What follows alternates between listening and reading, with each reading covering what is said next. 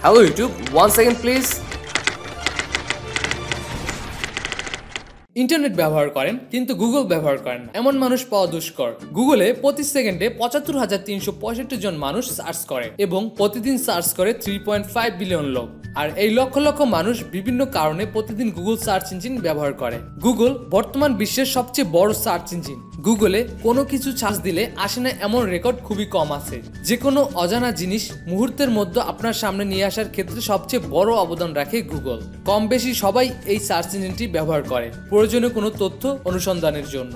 আজ থেকে দশ পনেরো বছর আগে লোকেরা ইন্টারনেট ঠিকই ব্যবহার করতেন, কিন্তু এখনকার মতো এত সহজেই যে কোনো তথ্য খুঁজে পেতে পারতেন না। কারণ দশ পনেরো বছর আগে ইন্টারনেটে এখনকার তুলনায় অনেক কম তথ্য ছিল। তাই কোনো কিছুর ব্যাপারে জানার জন্য যে কোনো জিনিসের বিষয়ে তথ্য পাওয়ার জন্য তারা বই পড়তেন বা অন্যদের জিজ্ঞেস করতেন। কিন্তু এভাবে যে কোনো জিনিসের জন্য বই পড়ে বা অন্য লোকদের কাছে জিজ্ঞেস করে তথ্য পাওয়ার ব্যাপারটা সহজ ছিল না। এভাবে তথ্য গ্রহণ করাটা সে সময় অনেক বড় সমস্যা ছিল। কিছু সময়ের পর ওয়েবসাইটের মাধ্যমে লোকেরা বিভিন্ন বিষয় তথ্য লিখে সেগুলো ইন্টারনেটে প্রচার করা শুরু করলেন। এভাবে ঘরে বসে ইন্টারনেট এবং ওয়েবসাইটের মাধ্যমে লোকেরা যে কোনো জিনিসের বিষয়ে তথ্য বা জ্ঞান পেতে শুরু করলেন। কিন্তু এই প্রক্রিয়াটিতেও একটি সমস্যা ছিল। সেটি হলো সঠিক তথ্য পাওয়ার জন্য কোন ওয়েবসাইটটি সঠিক সেটি খুঁজে বের করাটা। মানে ইন্টারনেটে হাজার হাজার ওয়েবসাইট নিজেরা নিজেদের জায়গা নিয়ে নিল, যেখানে বিভিন্ন ধরনের তথ্য রয়েছে। এখন কোন ওয়েবসাইটগুলিতে লোকদের প্রয়োজনীয় তথ্য রয়েছে সেটা তারা কীভাবে জানবেন? একসাথে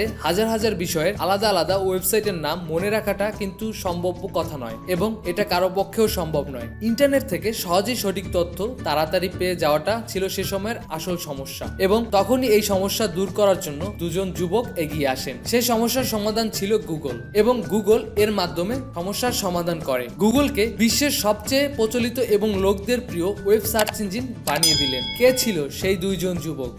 গুগলের মালিক কে? গুগলের নামটি কেন গুগল রাখা হলো? গুগলের উদ্দেশ্য কি?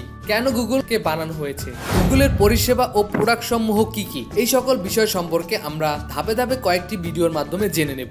এমনিতেই গুগল কি এ ব্যাপারে আপনাদের অনেকেরই ভালো জ্ঞান রয়েছে এবং আমি ভাবি যে গুগল ভবিষ্যতে আরও অনেক ভালো ভালো অ্যাডভান্স টেকনোলজি নিয়ে আসবে, যেগুলো ব্যবহার করে আমরা অনেক ক্ষেত্রে আরও বেশি স্মার্ট এবং টেকনিক্যালি অ্যাডভান্স হয়ে দাঁড়াবো। এতে আমরা বিভিন্ন ধরনের কাজ অনেক সহজেই করে নিতে পারব, যেভাবে এখন করছি। আপনাদের সঙ্গে ছিলাম আমি Naim Mahmud from tech to BD যদি ভিডিওটি ভালো লেগে থাকে, তাহলে ভিডিওটিতে একটি লাইক দিবেন কমেন্ট করে জানাবেন আপনার মতামত কিংবা ভিডিওটি কেমন লেগেছে। আপনাদের ফ্রেন্ডসদের সাথে শেয়ার করতে একদমই ভুলবেন না। এবং পরবর্তী ভিডিওর আপডেট পাওয়ার জন্য আমাদের চ্যানেলটি সাবস্ক্রাইব করে পাশে থাকা বেল বাটনটি অ্যাক্টিভ করার অনুরোধ রইল। দেখা হবে পরবর্তী কোনো একটি ভিডিওতে। Thanks for watching